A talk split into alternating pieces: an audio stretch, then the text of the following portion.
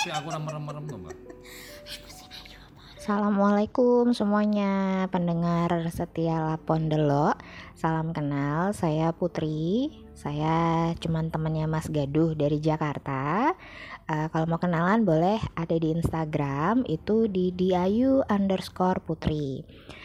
Uh, Mau sedikit cerita, mau sharing tentang uh, perjalanan Sebenarnya perjalanan yang awalnya kami pikir saya dan suami cuman buat happy happy aja gitu. Tapi kemudian kok waktu pas kita pikir-pikir wah kok jadi seru ya gitu. Jadi izin ke Mas Gaduh dan Mas Dwi uh, mau sharing karena ada sesuatu poin-poin yang uh, menjadi menarik buat teman-teman yang suka dengan uh, budaya.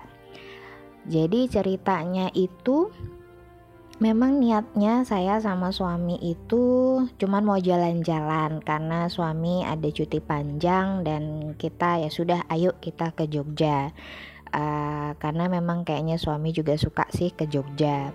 Kalau kita nyebut tentang Jogja, kayaknya udah pada bosen. Tapi mohon izin, uh, izinkan saya bercerita tentang uh, beberapa tempat yang uh, sebenarnya sih sudah cukup fenomenal gitu tetapi yang saya alami ini sangat berarti. Awalnya lagi sebenarnya sempat ragu sempat ragu jadi enggak jadi enggak uh, karena memang kayak ya kita ngawang-ngawang aja gitu uh, bukan benar-benar trip yang sangat amat direncanakan. Tapi ya ada sesuatu terjadi uh, ketika saya di titik yang ya udahlah nggak berangkat juga nggak apa-apa gitu. Tapi siang-siang itu kayak saya di titik niat yang awalnya ya udah gitu tiba-tiba harus berangkat karena siang-siang itu ada wewangian dan itu wewanginya yang buat saya nggak tahu itu wangi apa pokoknya wangi banget saat itu memang saya lagi aktivitas di dapur biasa nggak ada apa-apa tapi memang lagi kepikiran uh, harus membuat keputusan jadi atau tidaknya karena memang suami semuanya menyerahkannya ke saya. Uh, saat itu memang ya sudah nggak apa-apa nggak berangkat. Tapi ketika ada wewangian itu akhirnya oke okay, oke okay, kami harus berangkat. Nggak tahu untuk apa tapi yang jelas memang niat awal balik hanya cuman buat jalan-jalan Oke, kemudian kami berangkat seperti biasa, uh, pakai uh, kereta, kereta, terus habis itu biasa dapat dapat penginapan yang memang kita carinya dekat keraton. Karena memang uh, ada beberapa titik yang memang kami sudah rencanakan untuk ke sana, tapi sebenarnya hanya dua titik, yaitu uh, di Taman Sari karena kayaknya setiap saya sering ke Jogja kok kayaknya selalu ngelewatin yang namanya Taman Sari dan bikin saya agak gelo gitu. Kemudian uh, biasa kayak apa ya menjadi nggak afdol kalau ke keraton tapi ya nggak dihampiri gitu. Dan memang saat itu memang saya janjian sama teman untuk uh, ketemu di sana karena ternyata teman-teman uh, kopdar di Jogja itu ada acara malam untuk keliling museum di Kraton. Buat saya oke okay, fine ini ada yang seru entah mau lihat hantu atau mau apa memang jarang-jarang buat saya jarang-jarang banget uh, keraton itu buka malam-malam. Ada apa? Nanti uh, selanjutnya.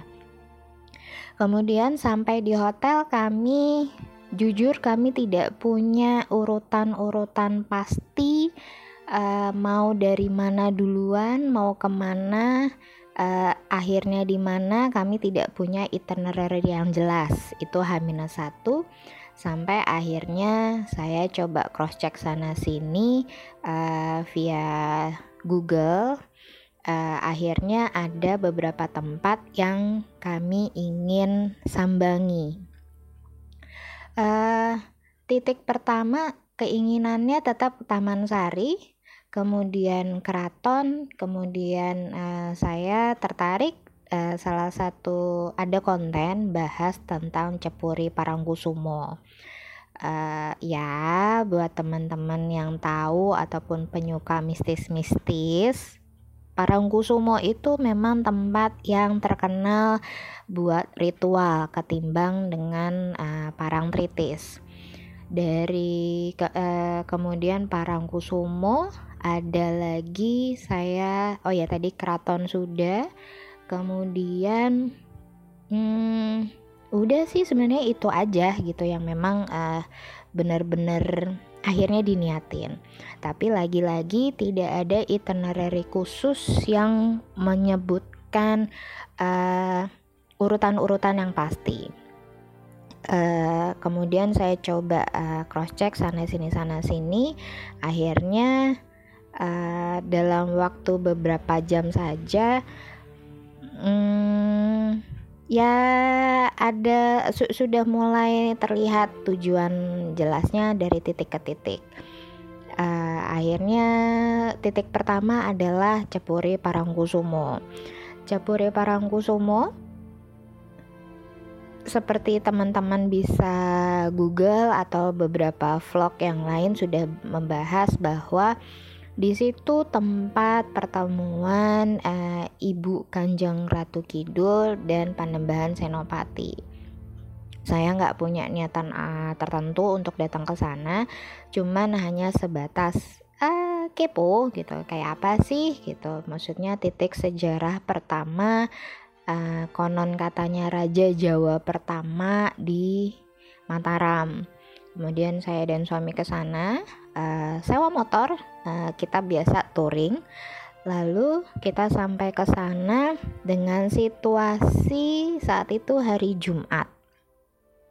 Hari Jumat situasinya sepi pi pi pi pi uh, jauh berbeda kalau dibandingkan sama uh, pesisir sebelahnya pantai Parangtritis karena memang sebelahan sekali. Uh, 500 meter jalan aja juga bisa uh, jauh berbeda uh, ya mungkin karena itu tempatnya uh, mungkin warga sana dikhususkan untuk ritual. Beda dengan Parangtritis yang memang untuk wisata. Ke sana sebenarnya bukan agak kecewa gitu tapi memang uh, naksirnya sih untuk melihat sunset. Tapi nggak kesampaian malah ke sana itu saat sholat Jumat uh, suami ada masjid di sana uh, di komplek sebelah sebelah persis Cepure Parangkusumo itu. Ada masjid kemudian uh, beliau sholat Jumat di sana. Saya menunggu sambil cerita-cerita sambil uh, menung menunggunya sambil makan mie instan diseduh terus ngobrol sama mbak-mbak yang di warung terus kemudian mbak-mbak warungnya menawarkan untuk ketemu sama kuncen. Uh, saya sudah diingatkan oleh suami untuk ojo macem-macem. Ya kalau saya pribadi sih saya nggak ada nggak ada. Ya lagi-lagi tidak ada tujuan khusus ke sana hanya uh, kepengen refreshing gitu. Refreshing aja akhir tahun karena kami ke sana November 2019 kemudian uh, yang menjadi menarik adalah ketika uh, suami setelah sholat Jumat saya izin uh, mendekati pantai. Karena itu siang-siang siang-siang tengah hari bolong saya nggak sampai ke nggak sampai ke pantainya banget. Karena pasirnya itu panas sekali. Saya nggak tahan saya nggak tahan cuman saya di pinggiran aja tapi ya sedikit menikmati panasnya pasir sambil menikmati debur ombak di kejauhan sana. Uh, saya cuman memejam mata dan berdoa. Tenang bukan berdoa ke yang mana-mana cuman saya cuman memang seperti biasalah uh, lelah bekerja akhir tahun kepengen istirahat uh, kemudian ya biasa harapan-harapan menjelang awal tahun apa yang diinginkan dan memang saya merasa recharge juga sih kalau main ke tempat alam. Kemudian saya menutup mata uh, walau alam itu di di hati saya nggak tahu itu saya halusinasi atau bagaimana. Cuman kemudian cuman kemudian seperti ada yang membisikkan di batin tapi tidak di telinga. Uh, sepertinya saya saat itu berusaha mengingat-ingat atau merasa-rasa itu saya lagi halusinasi atau tidak. Uh, cuman kalau boleh saya cerita, seperti saya kayak ditawarkan sesuatu. Saya ditanyai dalam hati, saya tahu itu sepertinya bukan kata hati saya, karena kata hati saya juga lagi kalem-kalem aja, tidak tidak berisik seperti biasa atau lagi isi kepala yang lagi stres, enggak. Uh, saya seperti ditanya, kue arep Kamu mau apa? Gitu dalam pikiran atau dalam hati saya tapi memang saya tahu persis itu bukan bukan dalam bentuk bisikan. Hmm, karena itu siang-siang dan itu di lapangan terbuka uh, cuman kemudian masih dalam masih dalam uh, mata terpejam saya cuman hanya bilang menjawab saya tidak mau apa-apa. Saya tidak mau apa-apa toh kalaupun misalnya saya berdoa ya saya berdoa kepada Tuhan yang Maha Kuasa kepada Allah Subhanahu Wa uh, saya tidak mau berdoa kepada siapa pun.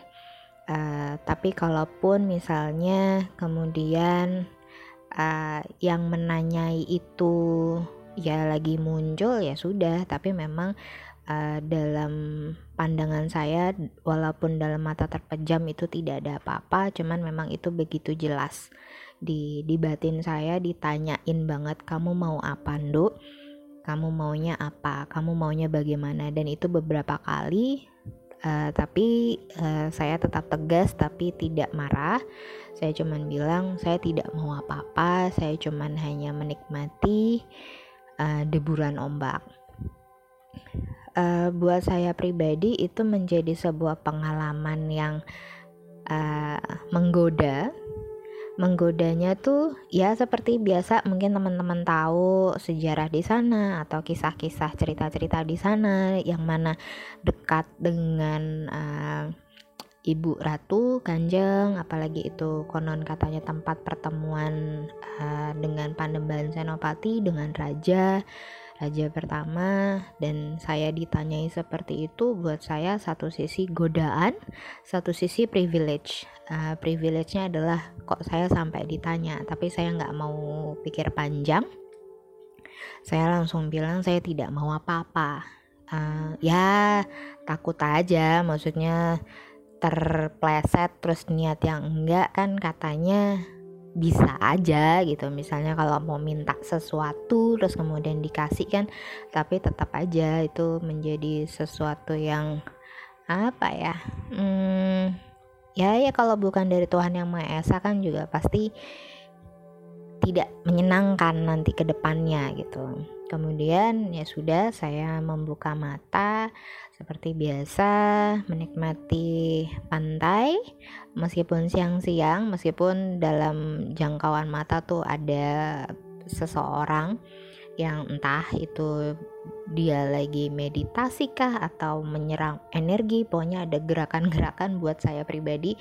Iku nggak iku lapo gitu kan. Tapi ya sudah buat saya saya nggak perlu untuk mengomentari lebih um, cuman ya oke. Okay.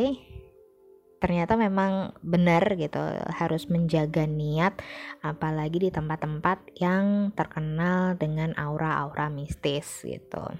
Kan kita nggak tahu yang nanya tadi itu siapa gitu. Jadi saya lebih baik uh, balik kanan gerak karena suami juga sudah sudah menunggu.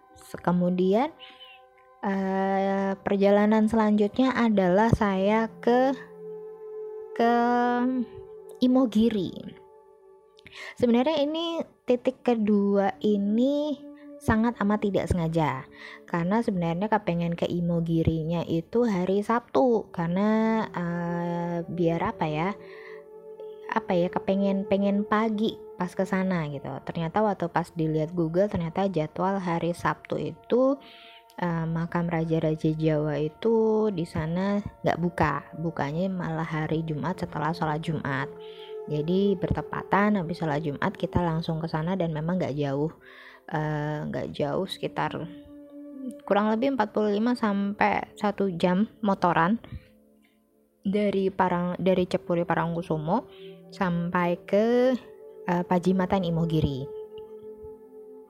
Terus kemudian eh, info-info sebelumnya sebelum Google uh, sebelumnya Google Google terus info dari teman uh, sebenarnya ada jalan pintas uh, bahkan ngojek gitu bisa ke sana.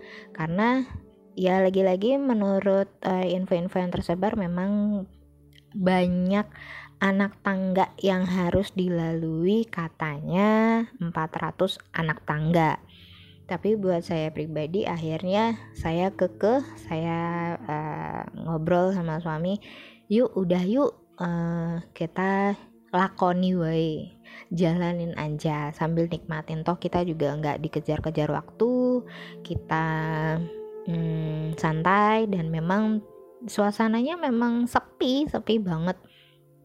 Uh, sepi banget bangetnya sih nggak banget nget-nget ya adalah tapi tidak seramai kalau uh, mungkin liburan atau um, atau hari-hari libur lainnya. Akhirnya saya sama suami naik tangga. Saya nggak ngitung berapa berapa anak tangga pastinya karena saya cuman fokus adalah saya berusaha untuk tidak malas. Saya berusaha untuk ngelakonin uh, benar-benar niat untuk menjalani apa ya kayak dirasa-rasa uh, untuk tahun depan itu saya harus menjalaninya sungguh-sungguh. Makanya ya anggap aja saya sih latihan gitu latihan benar-benar kalaupun memang harus istirahat ya istirahat nggak perlu dipaksakan tapi tetap dinikmati. Secara filosofis sih seperti itu.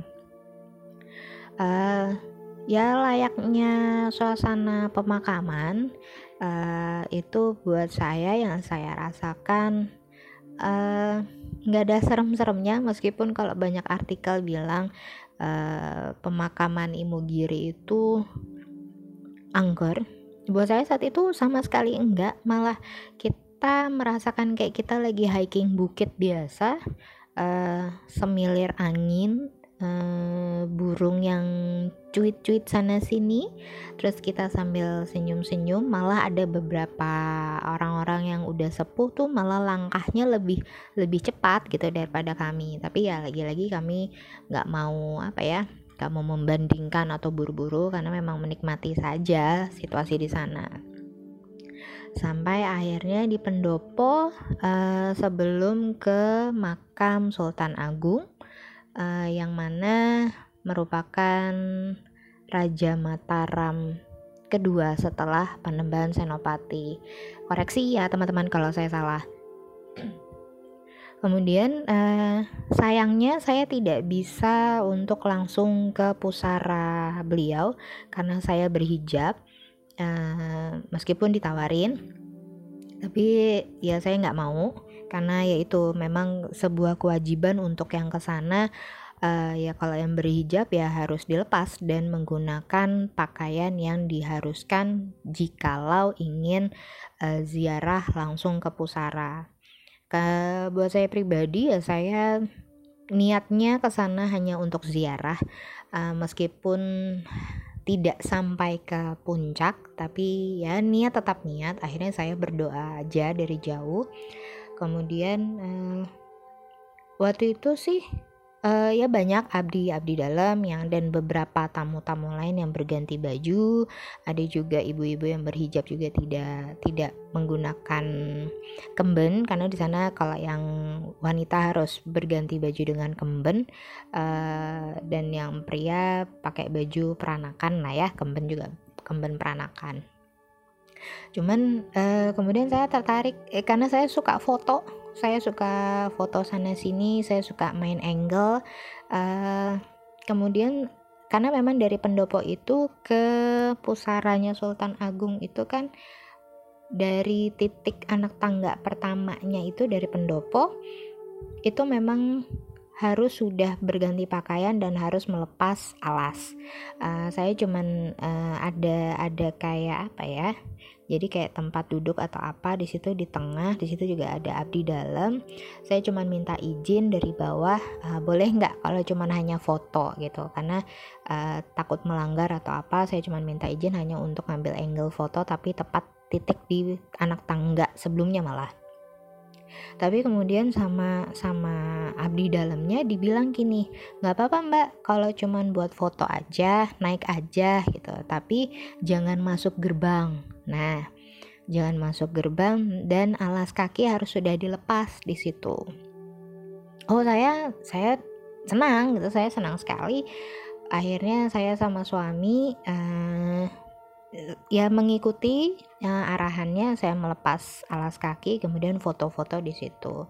Hanya hanya foto-foto aja di di anak tangga uh, di anak tangga dan ti, uh, tidak sangat tidak berani untuk melanggar tadi aturan yang tadi. Jadi saya nggak mau nekat masuk gerbang atau kenapa-kenapa. Foto-foto kemudian saya uh, balik lagi ke pendopo terus tiba-tiba ibu-ibu di sebelah saya ngomong mbak kok boleh ke situ? Gitu kan. Terus lo saya nanya emang kenapa bu? Gitu kan. Soalnya tadi saya mau e, mau ke sana aja nggak boleh. Waduh.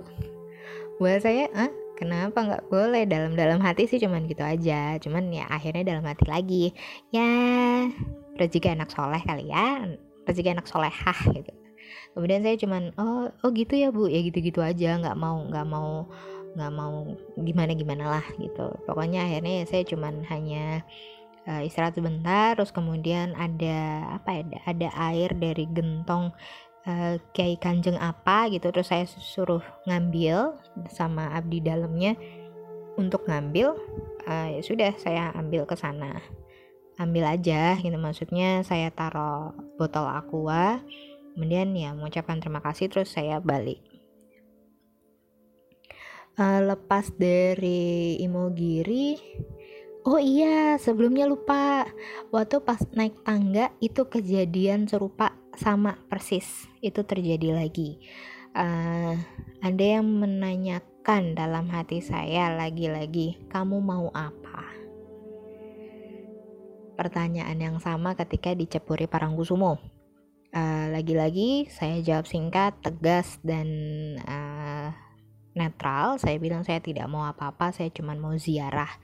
Saya mau ziarah ke uh, Poro Eyang yang mana menjadi hmm, tauladan untuk uh, sikap-sikap beliau perjuangan untuk Nusantara. Uh, saya lagi-lagi nggak mau ambil pusing saya segera kembali Sebenarnya sih waktu pas menuju sebelumnya menuju Cepure Parangkusumo itu itu juga kami seperti disambut, entah disambut atau gimana tapi lagi-lagi wewangian wewangian yang sungguh mengenakan lubang hidung kami berdua. Saya pikir itu cuma kami berdua doang gitu, cuma kami berdua doang. Uh, saya sampai nanya sama suami, uh, kamu bau cium sesuatu kah? Gitu kan. Terus ya beliau bilang iya bau wangi-wangi bunga-bunga gitu. Sebenarnya suami dan saya bukan apa ya uh, malah suami sebenarnya bukan kalangan manusia peka-peka uh, saya juga nggak nggak peka-peka. Tapi kemudian akhirnya ya sudah kita anggap aja itu sisi positif uh, perjalanan ke sana pun eh, lancar-lancar dan aman. Lepas dari Imogiri, uh, malam malam itu memang kami sesuai agenda yaitu ketemu teman saya di keraton di keraton Yogyakarta yang konon katanya uh, oh kami janjian di Alkit alun-alun kidul bareng teman-teman yang lain saya ke sana tertarik keraton. Sebenarnya udah sering sih ke keraton cuman karena di flyernya jelajah malam museum keraton itu bikin saya wow kapan lagi? Gitu kan. Karena memang saya lagi iseng memang saat itu cuman di acara itu saya pengen lihat demit gitu. Tapi apakah saya lihat demit tidak. Ternyata itu memang keraton dibuka malam itu memang sedang ada acara sekaten sekaten yang mana memang acara memang acara keraton tahunan atau mungkin ya lagi-lagi acara besar-besarannya dan memang dibuka untuk umum gitu. Saya pikir cuman ya let's say 20 orang aja uh, grup kami yang mau ada acara di situ ternyata wow ratusan orang berkumpul di sana dan terang benderang. Pupuslah sudah harapan saya jelajah nyari demit di keraton. Ternyata acara sekaten itu tentang Hamengkubuwono satu. Jadi semua pusaka, semua uh, hasil karya uh, tangan dari Hamengkubuwono I, um, kemudian kereta kencana, uh, pokoknya pusaka-pusaka, kitab-kitab yang dibuat di masanya Hamengkubuwono I semuanya di di apa ya, dijelambarkan, di dipamerkan ke publik gitu. Jadi all about Hamengkubuwono satu. Short story nothing nothing so interesting saat itu karena memang ya saya awalnya kecewa ya kok rame gitu kan karena sebenarnya keraton itu paling enak dinikmati kalau uh, sepi. Kalau karena saya karena saya pribadi saya agak cukup nggak tahan pada kerumunan yang sangat amat banyak gitu. Apalagi kalau di keraton kan enaknya sakral kita bisa belajar budaya benar-benar baca satu-satu tanpa harus tanpa harus apa ya namanya kayak hmm, terganggu dengan kebisingan orang-orang lain gitu. Ya itu itu preferensi saya sih. Tapi kemudian uh, suami saya kemudian manggil gitu. Ada di sebuah ruangan di mana itu sedang dipamerkan uh, alat-alat alat-alat apa ya? Sebenarnya itu bukan pusaka sih. Jadi kayak entah aksesoris atau apa gitu dan bukan gerabah karena itu memang uh, ada bahan dari emas atau apa yang saya baca. Kemudian foto-foto. Uh, kemudian suami saya dia manggil gitu manggil dengan suara yang nggak biasa. Saya pikir ada apa gitu. Kemudian saya ditarik kemudian dia bilang yang yang coba lihat yang. Dia ber, uh, dia berdiri di sebelah persis foto Sinun Sultan Hamengkubuwono I hati saya berdesir. Kenapa? Karena mirip. Uh, mirip cuman versinya uh, versi suami saya mukanya beliau agak cabi sedangkan kalau Sinyun mukanya tirus. Tapi se sekelebat mata saya pikir itu mirip. Saya pikir lagi-lagi enggak saya halusinasi atau apa atau mungkin saya capek karena saat itu sudah malam. Kemudian ada teman satu grup bilang yang memang juga ternyata teman dari Jakarta lagi main ke Jogja dengan tujuan acara yang sama bilang, "Mbak, mirip Oke, okay, buat saya pendapat seperti itu ya, ya kita aminin saja. Mudah-mudahan uh, ngikut berkah uh, kebaikan beliau untuk ya buat kami berdua gitu aja sih. Sebenarnya lagi-lagi nggak mau pikir panjang. Uh, ya sudah kami jalan-jalan seperti biasa dengan yang lain. Uh, cuman akhirnya pengalaman yang barusan tadi bikin bikin saya, oke, uh, oke. Okay, okay miripnya agak banget ya gitu. Kapan-kapan nanti mungkin saya posting di Instagram gitu foto beliau gitu. Mungkin setelah ini kali setelah podcast ini launch. Kemudian setelah itu uh, hari berikutnya uh, ke Taman Sari. Uh, ke Taman Sari itu tanggal 9 November. 9 November itu adalah hari pernikahan saya dan suami jadi memang jalan-jalan tuh sekalian anniversary. Sebenarnya anniversary juga nggak diniatin banget uh, ke Taman Sari. Taman Sari niat bangetnya karena saya cuman gelo aja kok. Setiap ke Jogja Taman Sari itu selalu terlewat. Tapi kali ini uh, di momen di momen yang di momen yang spesial buat saya dan suami kan konon katanya uh, bukan konon katanya lagi sih memang uh, Taman Sari itu kan dibangun oleh uh, Sultan Jogja gitu untuk uh, beristirahat dengan para rat uh, dengan pa dengan para selir dan juga pastinya ratu gitu uh, tempat untuk bermanja-manja, ber berromansa-romansa gitu kan ada di situ. Nah, uh, ya ya seperti orang-orang turis-turis yang lainnya juga wisatawan kami cuma foto-foto. Cuman selama uh, selama jalan-jalan di Taman Sari sampai selesai uh, pikiran saya itu kemudian kayak mengolah sesuatu yang menarik yang seperti di awal uh, saya cerita di podcast ini menjadi menarik ternyata ada kumpulan-kumpulan data yang kemudian di kepala saya itu otomatis kok kayak kayak tersusun gitu. Tersusunnya adalah kalau mau ditarik uh, ad, uh, ada beberapa versi sih dari dari hasil perjalanan kami. Um, dari antara niat nggak niat antara nyusun itinerary yang uh, suka-suka aja ya udah terserah mau mana dulu. Karena kami juga perjalanan santai kami juga ya udah touring pakai motor gitu. Dan memang di situasi yang bukan juga dalam liburan gimana-gimana gitu. Tapi saat di Taman Sari itu saya mikir mikirnya agak serius. Um, Waktu saya waktu saya dan suami ke Taman Sari itu tanggal 9 November 2019. Uh, eh, itu anniversary kami kelima. Kemudian kalau ditarik lagi, uh, tarik mundur ke awal, titik pertama adalah pantai selatan. Pantai selatan di mana ketemu dengan Panembahan Senopati. Kemudian kita turun ke bawah itu adalah Imogiri.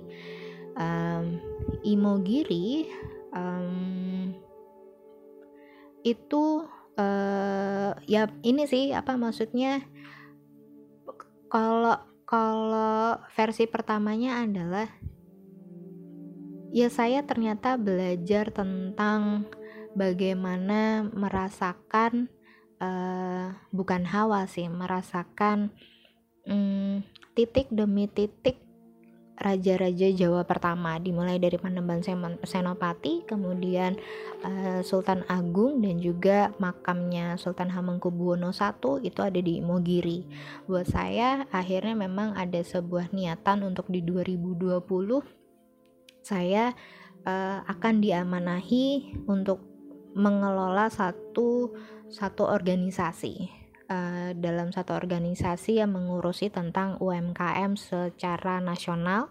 secara menyeluruh untuk seluruh Indonesia. Buat saya itu sebuah amanah yang berat gitu karena secara tidak langsung harus diminta untuk berkontribusi um, untuk untuk negeri. Uh, buat saya itu sebuah kehormatan tapi sebuah juga membuat saya gampang sekali tapi akhirnya saat di Taman Sari saya mikir oke okay, kok saya diarahkan sama Gusti Allah dari titik satu Ibu Kanjeng terus Ibu Kanjeng Ratu Kidul kemudian Panembahan Senopati kemudian Imogiri ada di Sultan Agung sama Hamengkubuwono I dan selanjutnya. Di Taman Sari itu saya mikir teringat Taman Sari itu ternyata adalah yang buat Hamengkubuwono I. Masih related sama Imogiri. Oke, ada ada ada hubungan-hubungannya nih dari satu titik ke satu titik yang lain. Kalau akhirnya dari Imogiri ditarik lagi waktu di keraton itu juga all about Hamengkubuwono I di mana saat itu dari tiga titik lokasi itu kami uh, hari Jumat itu itu di tanggal 8 suami saya uh, dia mikirnya oh ini dia mikirnya kalau kalau karena kita di keraton itu sudah malam itu berarti sudah pergantian tanggal menurut hitungan hijriyah eh sorry uh, oh ya hijriyah uh, hijriyah berarti kalau secara Masehi tanggal 8 berarti tanggal 9. Nah, berarti kan sudah kami sudah memasuki anniversary versi tanggalan Hijriyah. Di mana kami tepat ada di Keraton dan Hamengkubuwono I di mana kami dipertemukan dan ditunjukkan itu lukisan Hamengkubuwono satu yang mirip dengan suami monggo teman-teman mau mikirnya seperti apa tapi buat saya pribadi dengan suami ya it's amazing things gitu.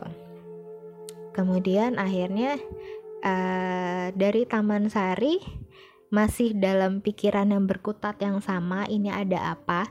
Karena titik demi titik itu sebenarnya jujur teman-teman saya tidak merencanakannya yang dengan sungguh-sungguh gitu. Karena cuman oke okay, dari sini ke sini ke sini cuman gitu aja. Kemudian akhirnya keesokan harinya kami tutup masih perjalanan ke Merapi nah kalau mau di tracking lagi ternyata kami menjalani uh, satu garis yang sangat amat terkenal, garis imajiner uh, di mana dari selatan Jogja kemudian Merapi. Kalau Merapi enggak sih jalur Merapi kami hanya cuman ya pagi-pagi cari oksigen dan uh, ya melepas penat aja gitu. Jadi nggak nggak ada niat khusus tapi memang ternyata di titik terakhir ditutup dengan perjalanan kami ke jalur Merapi Merbabu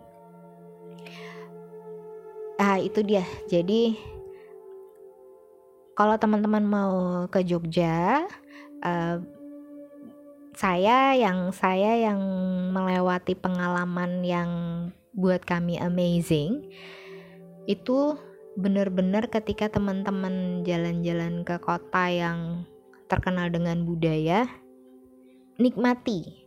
Nikmati apa yang ada di sana pelajari sejarah yang ada apa eh, nggak uh, usah dipikir yang mistis-mistis nggak usah dicari yang aneh-aneh karena nggak akan dapat di sana karena saya niatnya sempat niat jelek kemudian malah nggak dikasih tapi malah dibalas dengan sebuah perjalanan apa perjalanan spiritual kah gitu. Tapi yang jelas memang uh, sekarang saya sedang menjalankan amanah uh, untuk untuk me, untuk apa ya mengembangkan perekonomian bangsa.